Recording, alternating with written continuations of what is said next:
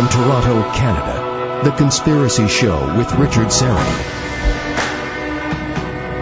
Thanks for inviting me into your home, long-haul truck, RV, camper, taxi, your parents' well-appointed rec room with the simulated wood paneling electric fireplace and the painting of dogs playing poker, your loft, that greasy spoon just off the interstate, and your cabin in the woods. And ahoy to those tuning in on one of our affiliate stations across North America, and of course to those who catch the show on the YouTube channel Strange Planet. However and wherever you're listening, I bid thee the warmest of welcomes, and I thank you for your fine company. For as long as I can remember, Rosemary Ellen Guiley was a part of this program. Now, my show changed homes, different radio stations here in Toronto, up and down the dial, and it even changed names, but Rosemary was always part of the show. The last 10 years, she joined me the second Sunday every month to discuss all things paranormal, supernatural, and unexplained. She was always professional and prepared and gracious and kind, and she was the same person off the air as she was on the air, so genuine. Rosemary passed away in July in Seattle, her hometown. So I thought the best way to pay tribute to her was to let you hear her at her best. Here she is back in May of this year. This was the last time we spoke with each other on the radio. A few weeks after this interview, she emailed to say she couldn't continue with the program because she wasn't feeling well. And then, a few weeks after that, she was gone. Rosemary Ellen Guiley is a best-selling author, researcher, and investigator in the paranormal, metaphysical, and related fields. She joins us the second Sunday of every month, and she's here for the hour to add to her list of must-see paranormal locations across the United States and to talk Bigfoot. She's compiled and edited a collection of articles about Bigfoot from legendary Fate magazine. It's called Fate Presents Planet Bigfoot. Hey, Rosemary, how are you? Well, I'm doing well, Richard. It's been a busy spring, and I just launched a brand new book, Planet Bigfoot, which we'll be talking about tonight. Very excited about that. Me too. But we have some unfinished business before we get to Planet Bigfoot. Last month, you were kind enough to put together a paranormal road trip, the top 6 haunted locations across the continental United States.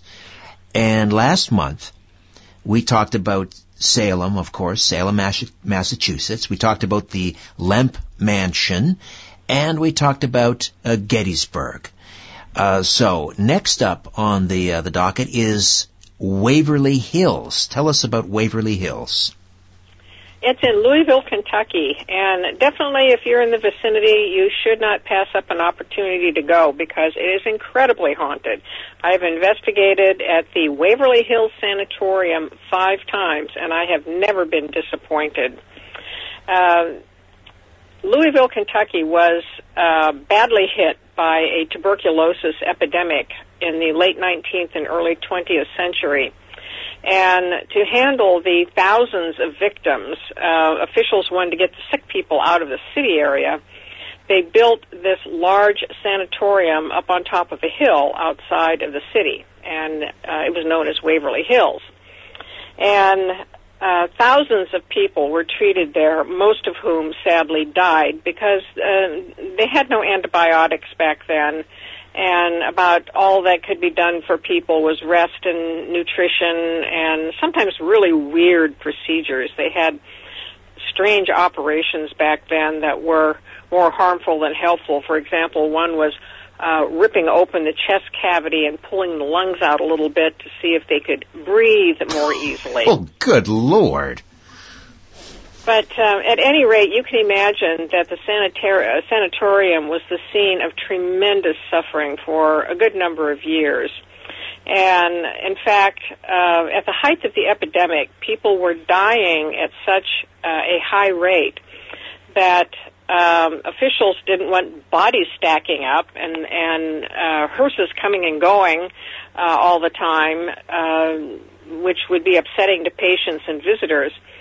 So they constructed a tunnel through the hill and put a little kind of railroad track on it and put the bodies in these little cars and shot them down the body chute, which is now called the death tunnel, to a backside of the sanatorium where the hearses could come and collect them.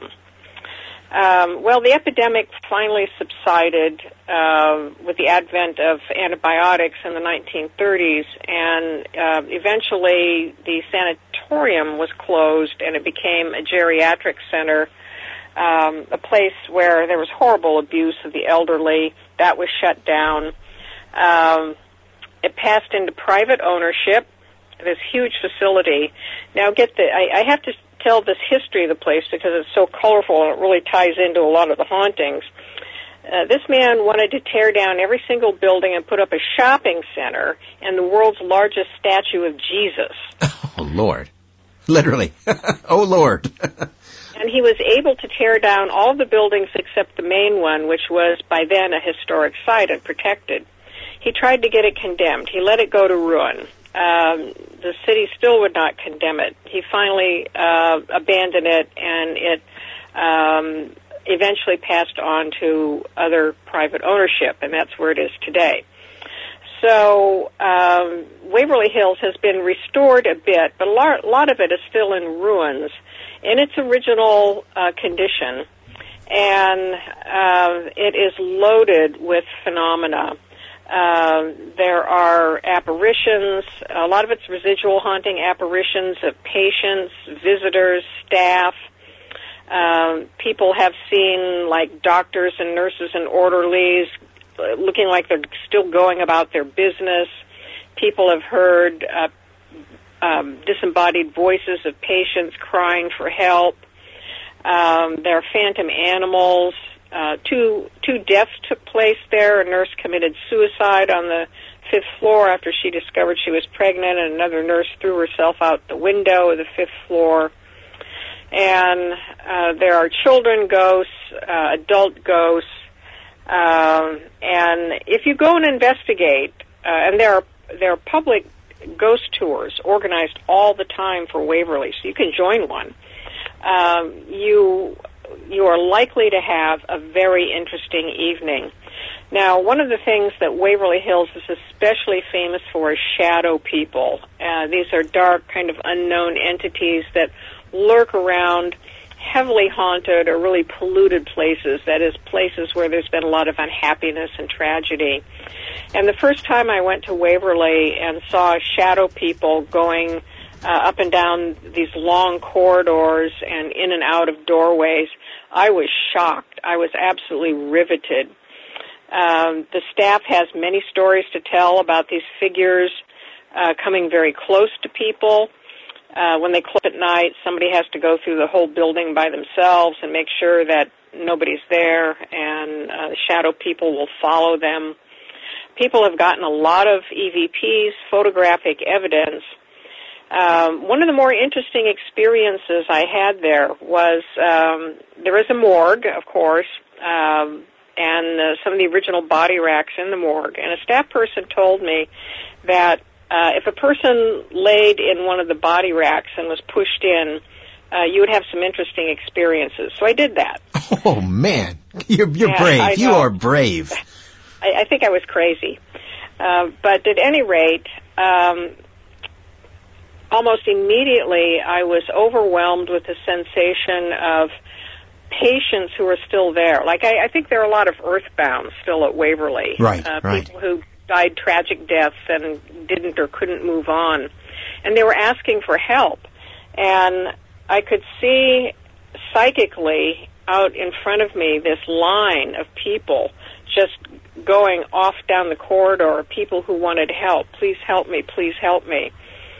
And when I got pulled out, I was with a group at that time, and we immediately did a prayer circle. And we said, you know, it was just too overwhelming to deal with each one individually, but we did do prayers for all of those who are still at Waverly and are seeking peace and getting to the light. So Waverly has had some restoration done to it, and some people feel that that's disturbed some of the hauntings. Sometimes restoration does that. But there's still plenty there. It's a 5-story building. It's got huge, long corridors, and most of these are open air because it was the philosophy that patients needed to be wheeled out into the fresh air. And so a lot of the activity that people see with the apparitions and the shadow people are up and down these long corridors with apparitions and the black shapes moving back and forth across the hallways. Is it better to go at night or during the day? Well, you can take a tour during the day, but if you really want the action, sign up for one of the nighttime tours. There are groups that will reserve it for their own private investigations, and then Waverly Hills also runs its own ghost investigations as well. So do an overnight. Wow. Waverly Hills. That sounds like a must-stop on our paranormal road trip. Rosemary Ellen Guiley with us. She joins us once a month. And her website, VisionaryLiving.com. VisionaryLiving.com. Next on the paranormal road trip is Winchester Mystery House. Winchester Mystery House. And this is a really bizarre place with a very strange history, and it's also full of residual hauntings and phantoms as well. And it's tied to the Winchester Rifle Company and family. The house was owned by Sarah Winchester, who was the widow of William Winchester. He was the man who invented the repeating rifle that was used during the Civil War. And they were living in New Haven, Connecticut, had a fine life, lots of money. And William and their little baby daughter Annie took ill with tuberculosis and died. And, of course, Sarah was heartbroken. She had always believed in the occult, so she started turning to mediums to see if someone could contact William for her. And finally she found one who did. And what William told her was that all of the spirits of the people who had been killed by the Winchester rifle were angry, and that they had taken their revenge on William and Annie, and Sarah would be cursed too unless she made amends. And he said, you have to move out of New Haven and go west and start building a house that never ends. Now, this sounds like a very strange way to make amends, but that's exactly what Sarah did. She sold the house, and she moved out to California, to the Bay Area, and she found in the Santa Clara Valley a nice little 8-room house on 44 acres, plenty of room to expand. And she had inherited $20 million. Now, in the 1800s, my God. Yeah, that's a lot of bucks. Right, right.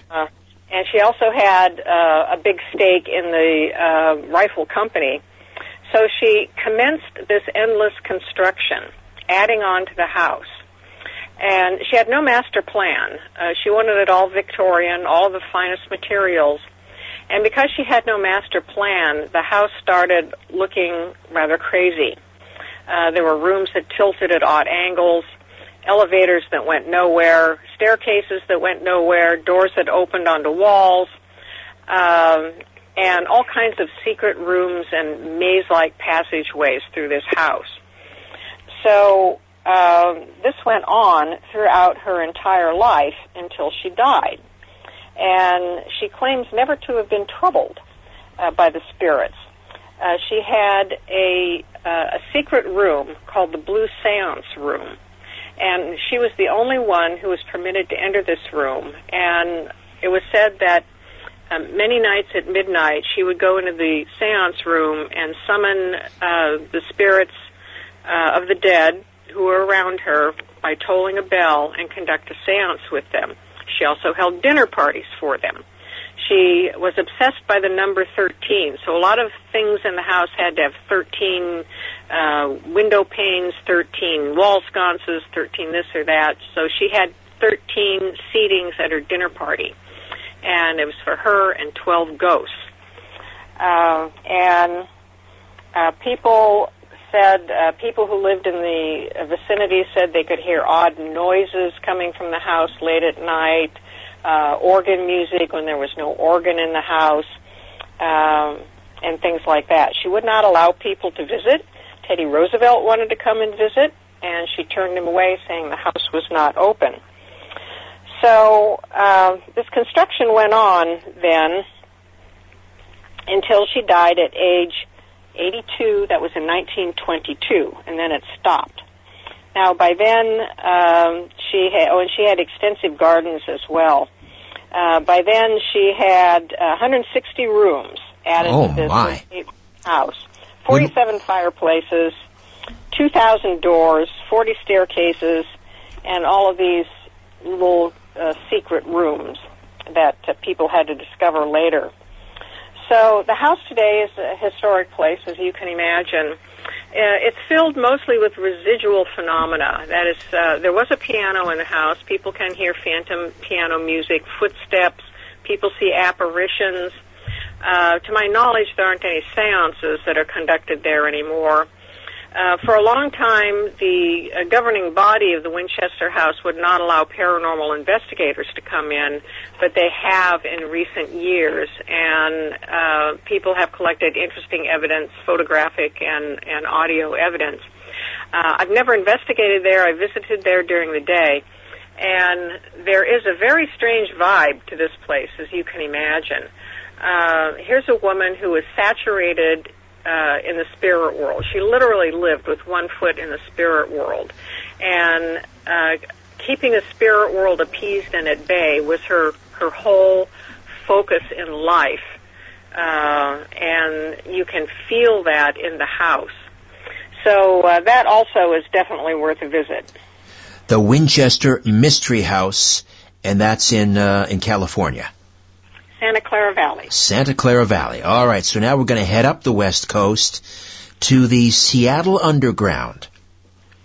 Well, this is near and dear to my heart because Seattle is where I grew up, and I consider it my hometown. And a lot of people don't realize that Seattle actually has an underground city, and it is very haunted.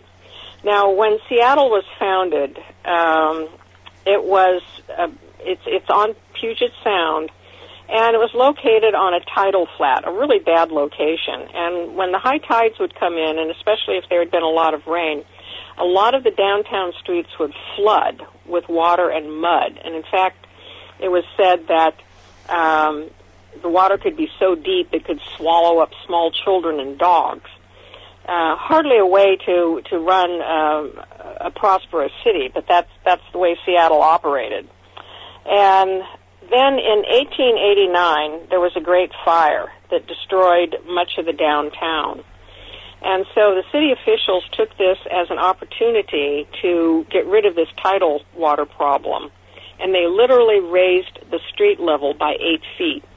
They erected pylons, log pylons, and a wall around a 25-block area and literally rebuilt a new street level up over the old buildings, which then went into decay. And that's Seattle's underground, which can be accessed through a number of locations. Now, some of it's off limits because it's quite hazardous and not safe, but there are ghost tours that can be taken at night through these haunted parts of the underground. And they're loaded with residual phenomena and ghosts. Some of the ghosts are interactive. For example, there's still a bank with its old bank vault door, and there's a bank teller that seems to like to pull people's jackets and hair. People have heard disembodied voices. There are brothels down there, barber shops, retail shops, all the kinds of things that you could imagine would be in a city. Right. The ruins of them are still down there, the original wallpaper. And you can trace your way through a maze through the underground and see some of these original locations. People have captured all kinds of evidence, photographic and EVP down there.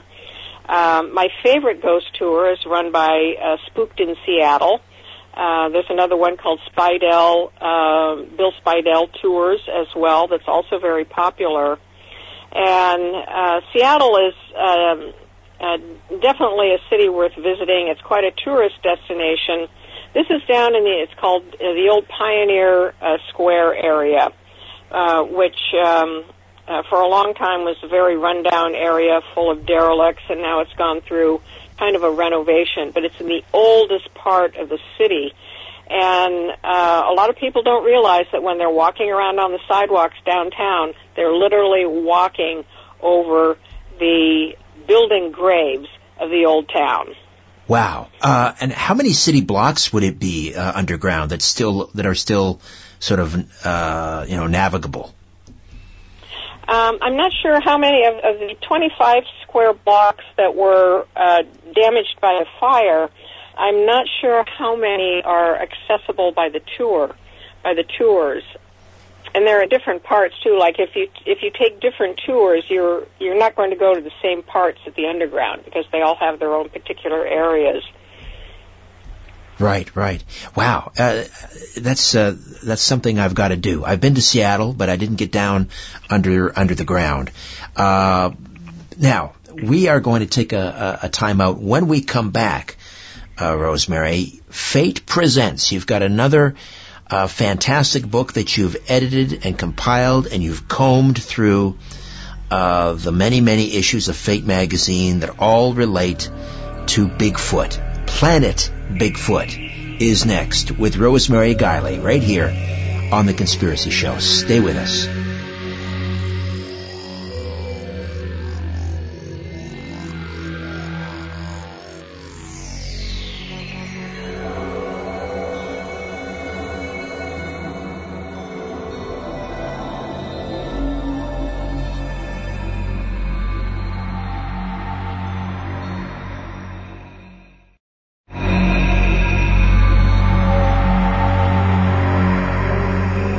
You're listening to The Conspiracy Show with Richard Syrett. We are back with Rosemary Ellen Guiley, and she has a brand new book out. It's called Fate Presents Planet Bigfoot. So when did the first articles having to do with Bigfoot appear? The earliest that I could find went back to the 1950s, and they were references mostly to abominable snowmen and Yeti. The whole North America Bigfoot phenomenon hadn't really broken open yet. Not that it didn't exist, it just hadn't broken open to public awareness. So the early articles dealt with, are there really such things as abominable snowmen, and probing into the history of hairy wild men. There's documentation going back centuries in Europe and in England about large, hairy wild men that could be found out in the wilderness. Some of the descriptions of them are kind of like Sasquatch, but then a lot of them just seem like, hairy hominids, human beings. But in the 1950s, that all changed. And in fact, some of the Fate writers actually pinpointed the birth of Bigfoot, or North American Bigfoot, to 1958 in California. Now, this occurred at a logging site in California, and some huge footprints were found in the area, and it spooked a lot of people, a lot of the workers. And since it was not unusual for rookies to have jokes played on them, some of it was just passed off to jokes, but these were like enormous human-like footprints that were far bigger than anything a person could make, and plaster casts were made of them. This lumber company was owned by a man named Ray Wallace, and he winds up being a very pivotal figure in the early development of Bigfoot awareness. So this hits the paper, and it becomes a media sensation. What's making these giant footprints? And so what starts coming to light then are stories from the Native Americans about Sasquatch, these large ape-like intelligent beings that have been on the planet before us, and they're kind of our elders and looking after the planet. Interest starts. So from the 1960s then, Fate coverage starts to pick up because of the increase in attention. Now, the next big development that we have is the 1967 Patterson-Gimlin film. Right, right. That was actually in the same area as Wallace's lumber camp. And Roger Patterson and Bob Gimlin allegedly Patterson did, his friend Gimlin was with him, of a female Bigfoot striding through the woods. There is no other film that has been more examined and dissected except for the Kennedy assassination Zapruder film. Right, right. It has been intensely scrutinized. Patterson was out on horseback.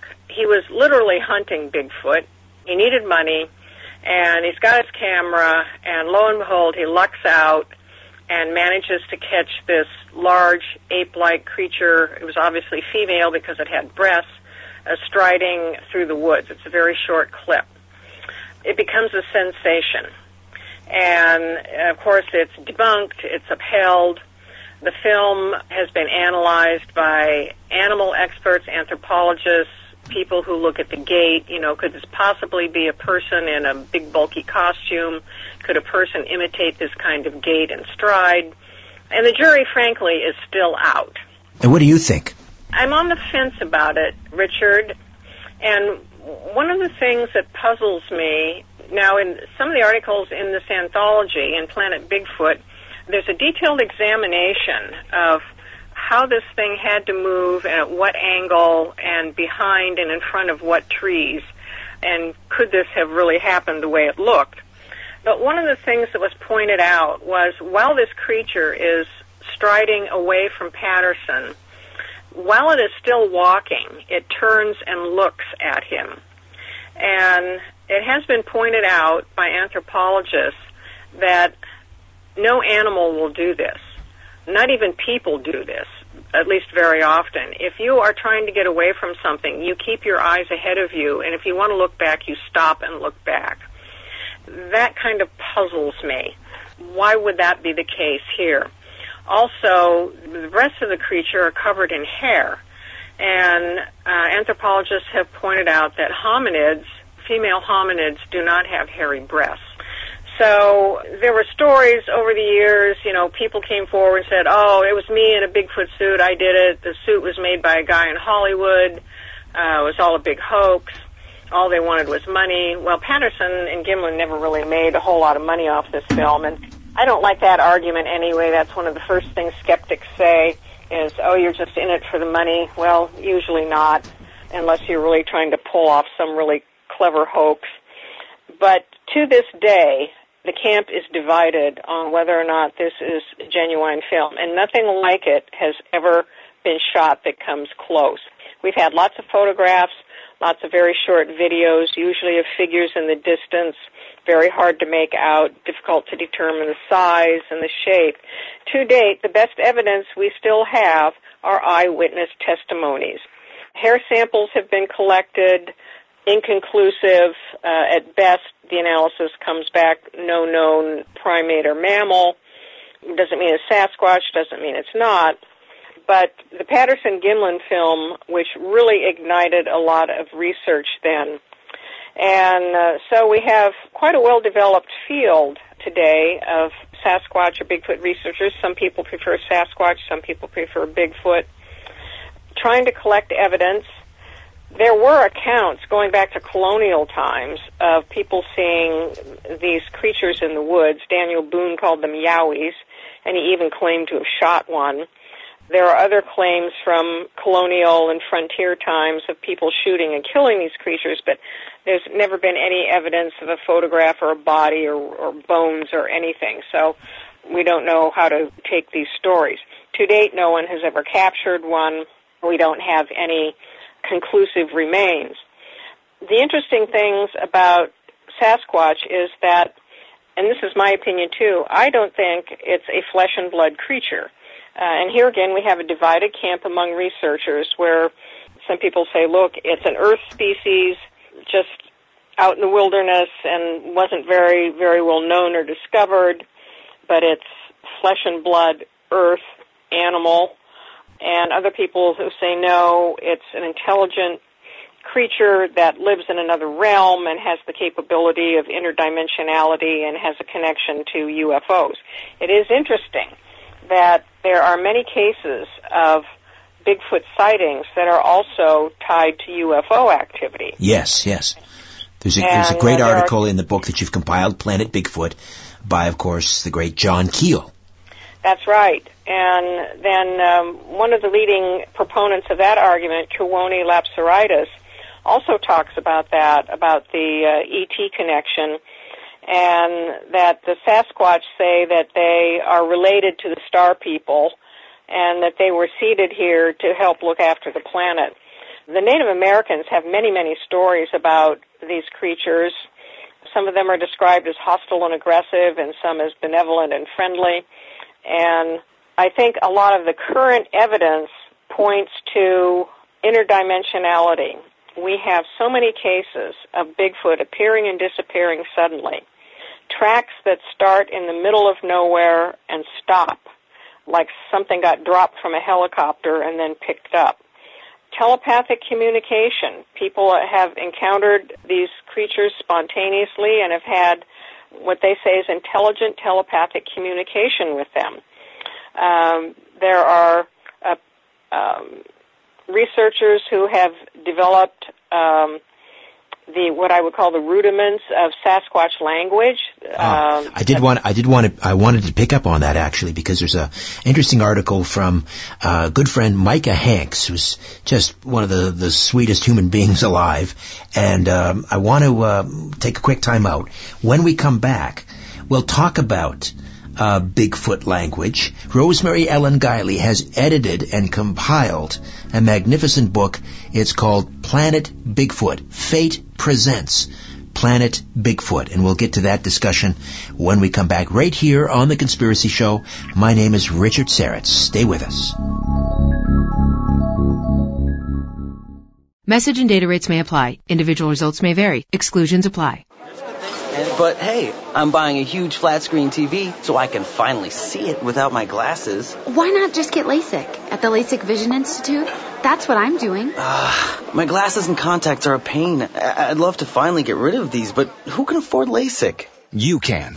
Because the LASIK Vision Institute is offering dramatically low prices and an absolutely free consultation. Just text DO55 to 350350. The LASIK Vision Institute has already performed over 1 million procedures. They use the latest FDA-approved LASIK technology that helps the majority of patients achieve 20/20 vision for a fraction of what others charge. Better vision, better value. The LASIK Vision Institute. Make this the year you finally get LASIK. For a free consultation plus an extra 20% discount, text DO55 to 350350. You'll see for free if LASIK is right for you. That's DO55 to 350350.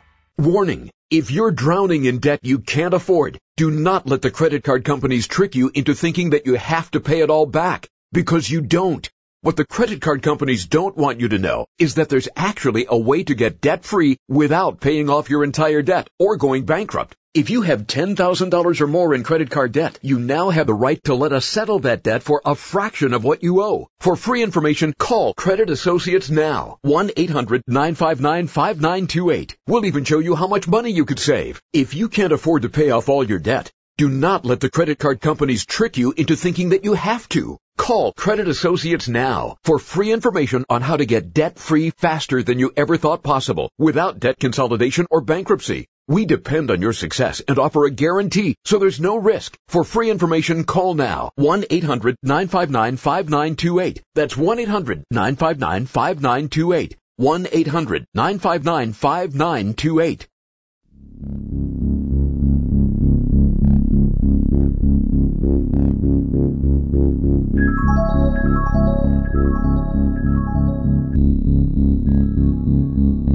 Different views make great conversation. This is The Conspiracy Show with Richard Syrett.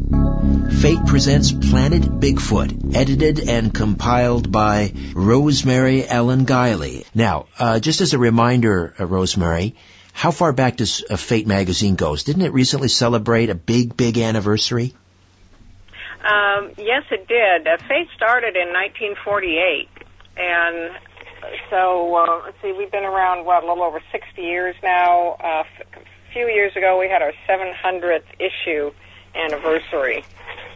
70 years. Just past 70 years. 70. Wow. And we were talking about Bigfoot language, and Micah Hanks has contributed a piece to Fate magazine. asking that very question. And so, what are the findings? Individuals who've had encounters with these creatures, now many of them, as I mentioned in the last segment, talk about telepathic communication, but they also have heard oral communication, especially if they've been around more than one of these creatures.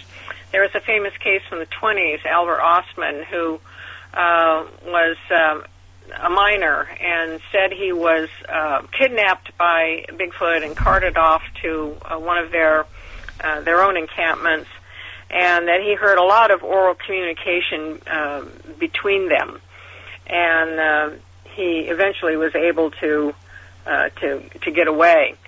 There was another researcher by the name of Burns who studied sounds. This was also going back to the 1920s, studied sounds and talked to Native Americans about the Sasquatch. And he came to the conclusion that they speak in what is referred to as something called the Douglas dialect. And it's a reference to the Salish Indians that live out in the Pacific Northwest. And they have different dialects, and that the Sasquatch dialect sounds very similar to one of their speech patterns. Now, there's another researcher by the name of Ron Moorhead who has spent at least a couple decades now researching Sasquatch in the Sierra Nevadas, mm-hmm. and he has collected a lot of Bigfoot sounds. And he says that he has pieced together what he feels are at least the foundation of a Bigfoot language. No one has learned how to speak Sasquatch yet, however, but it makes sense. And I do believe that these are beings. They're not animals or creatures or monsters. They're beings, and they are intelligent. They have their own modes of communication. In many respects, they're superior to us because they've mastered paraphysical phenomena that we can't do. There's no animal on Earth that can disappear and reappear in an instant, and bilocate very quickly. People talk about that they encounter a Bigfoot, and one minute it's here, and the next second it's behind them or relocated off to the side. They are also purported to have healing capabilities as well. People say they've been healed by Bigfoot. And this is evidence that gets harder and harder to ignore. I think that researchers have to put it on the table. Whether or not you still think that it's a flesh and blood creature, you have to consider all of this eyewitness anecdotal evidence from many disparate sources that confirms the same characteristics. We're not dealing with something of this Earth. I believe that Bigfoot lives in a parallel world to Earth most of the time, and that it has the capability to come into our world. It seems to like to forage around for a lot of food on this side. By and large, they prefer to avoid people because they consider human beings to be violent and hostile. Some of them have acted out aggressively toward human beings, and others not. They're more curious than anything else. When we come back, we'll talk about Bigfoot sightings elsewhere, aside from North America. For example, Nick Redfern will check in with an article In Search of the British Bigfoot. We'll do that when we come back. Rosemary Ellen Guiley, VisionaryLiving.com, the website, and the new book is Fate Presents Planet Bigfoot. More of The Conspiracy Show. My name is Richard Syrett. Stay with us.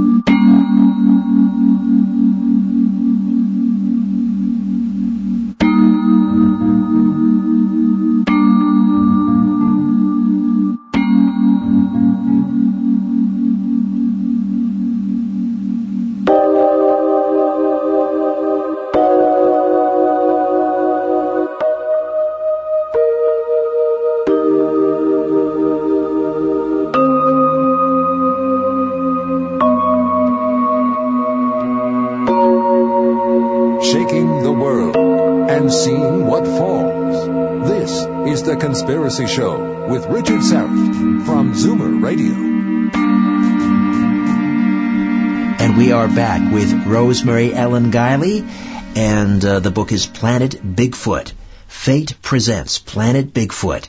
Why Planet Bigfoot? Because Bigfoot is everywhere. In earlier times, like I mentioned, Fate's early coverage was on the abominable snowman. It was thought that, well, they're all over there in Eurasia, all these creatures. And then we start discovering that, well, Bigfoot's in California. Bigfoot's in the Northwest. Oh, guess what? It's in Eastern America, too. It's in Canada. In fact, Bigfoot has been reported all over the world, including South America, and I have an article from Scott Corrales about that in Planet Bigfoot.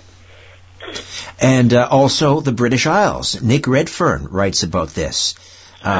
So hard to imagine, you know, an 8-foot, 9-foot bipedal hairy creature in merry old England, but there you go. What does Nick have to say about it?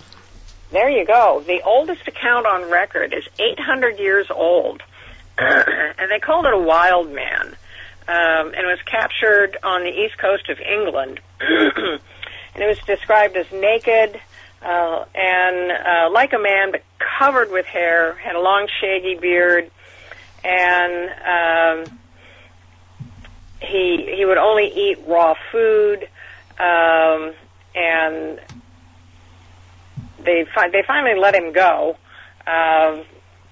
They couldn't get anything out of him, you know, in terms of information. And he eventually came back on his own free will and then escaped again and was never seen. Now, these sorts of hairy wild men have been reported throughout Europe as well. But here we have an 800-year-old account from England. And then there are accounts from the 19th century in England where people out riding at night came across these huge, shaggy, man-like things that looked like, one was described as half man, half monkey, had large glowing eyes, attacked a man on horseback, and he was able to fend it off with his whip. But he said the whip passed straight through its body. Now that's another characteristic that people report about Bigfoot today, is that Bigfoot, they've observed Bigfoot passing through solid matter, like going literally into the sides of cliffs or passing through the walls of a house, for example. So these sorts of things have been reported for hundreds of years in England, and now the current hotspot in England is an area called Cannock Chase, and I was just there this spring. I did not get to do a nighttime vigil there, unfortunately. But Cannock Chase is a heavily wooded area that's very, very haunted. And Bigfoot and dogmen have been seen there on numerous occasions. So that's the current hotspot in England. You know, why should England not have these if everybody else does? I suppose. There's a case of a reporter who actually vanished. Was this reporter trying to track Bigfoot, or was he doing a story on Bigfoot? Tell me about this story by Charles Sasser. Yes. That concerned, actually, I think it was a woman who vanished.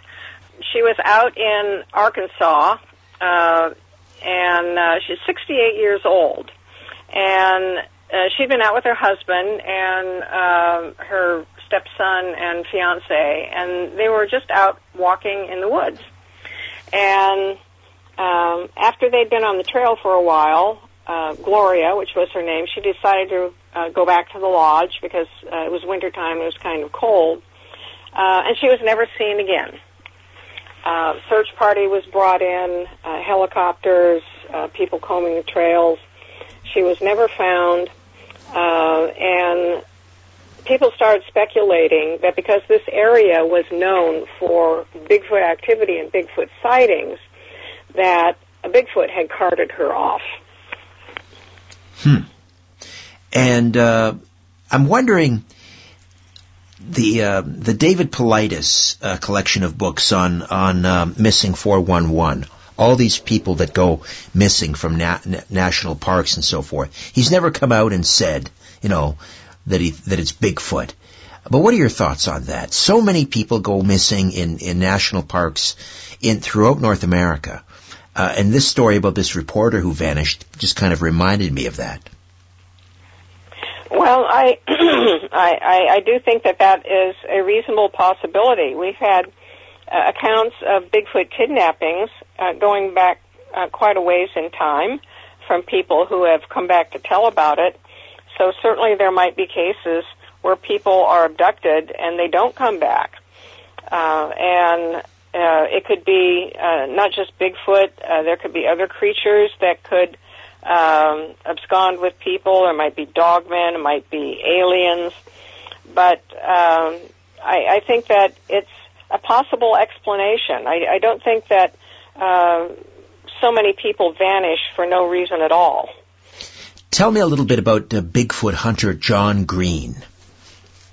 Well, John Green was a Canadian, and he was one of the most respected Bigfoot researchers. And he collected over 3,000 cases in the course of his life. And that reminds me, I do want to get back to Ray Wallace, too, before we wrap up the show. And, you know, he was of the opinion that Bigfoot was real, and when he was interviewed for Fate magazine, he was hopeful that we would have conclusive evidence within the next few decades, but he's passed away now, and we still don't have conclusive evidence. But he collected a lot of casts of, he examined a lot of plaster casts of big feet. And he was known as Mr. Bigfoot. And I know we're kind of short on time here. I just wanted to mention Ray Wallace, yes, who I met at the beginning, as some people say he's the guy who started it all. Well, Ray Wallace wound up being quite a hoaxer. And here again we have very blurry lines about what's real and what's not. Did Ray Wallace hoax the initial big footprints, or did he just start hoaxing after Bigfoot mania started? He confessed later on in his life that he had dozens of pairs of big footprints that he would go out and leave in the wilderness to trick researchers, that he had costumes made, big hairy ape-like costumes made, and he seemed to be quite proud of that. But did a genuine phenomenon start? Was the phenomenon originally genuine, and he just jumped in and decided to mix it up a bit? We find this a lot in the paranormal, where researchers are on both sides of the fence. They're part of something that seems to be real, and then they're part of trickery on the other side. Right, we saw that with crop circles. It certainly did. How do folks get a copy of Fate Presents Planet Bigfoot? It's available now on Amazon. In print, the ebook is coming. That's the best place to get it. Well, congratulations. What's coming up next from Fate Presents? Do we know? I haven't decided yet. I'm looking at another UFO collection, maybe ancient aliens and astronauts, or conspiracies. So much material, because Fate devoted more attention to UFOs than any other topic. Well, just keep them coming. These are fantastic, this whole series of Fate Presents. Rosemary, always a delight. We'll talk next month. Thank you, Richard. Always a pleasure. Rosemary Ellen Guiley, VisionaryLiving.com. Eternal be her memory. So long, Rosemary. I'll miss you. Okay, that's it for me. My thanks to Owen and Ryan. Back next week with a brand new program. In the meantime, don't be afraid. There's nothing concealed that won't be revealed, and nothing hidden that won't be made known. What you hear in the dark, speak in the light. What I say in a whisper, proclaim from the housetops. Move over, Aphrodite, I'm coming home. Good night.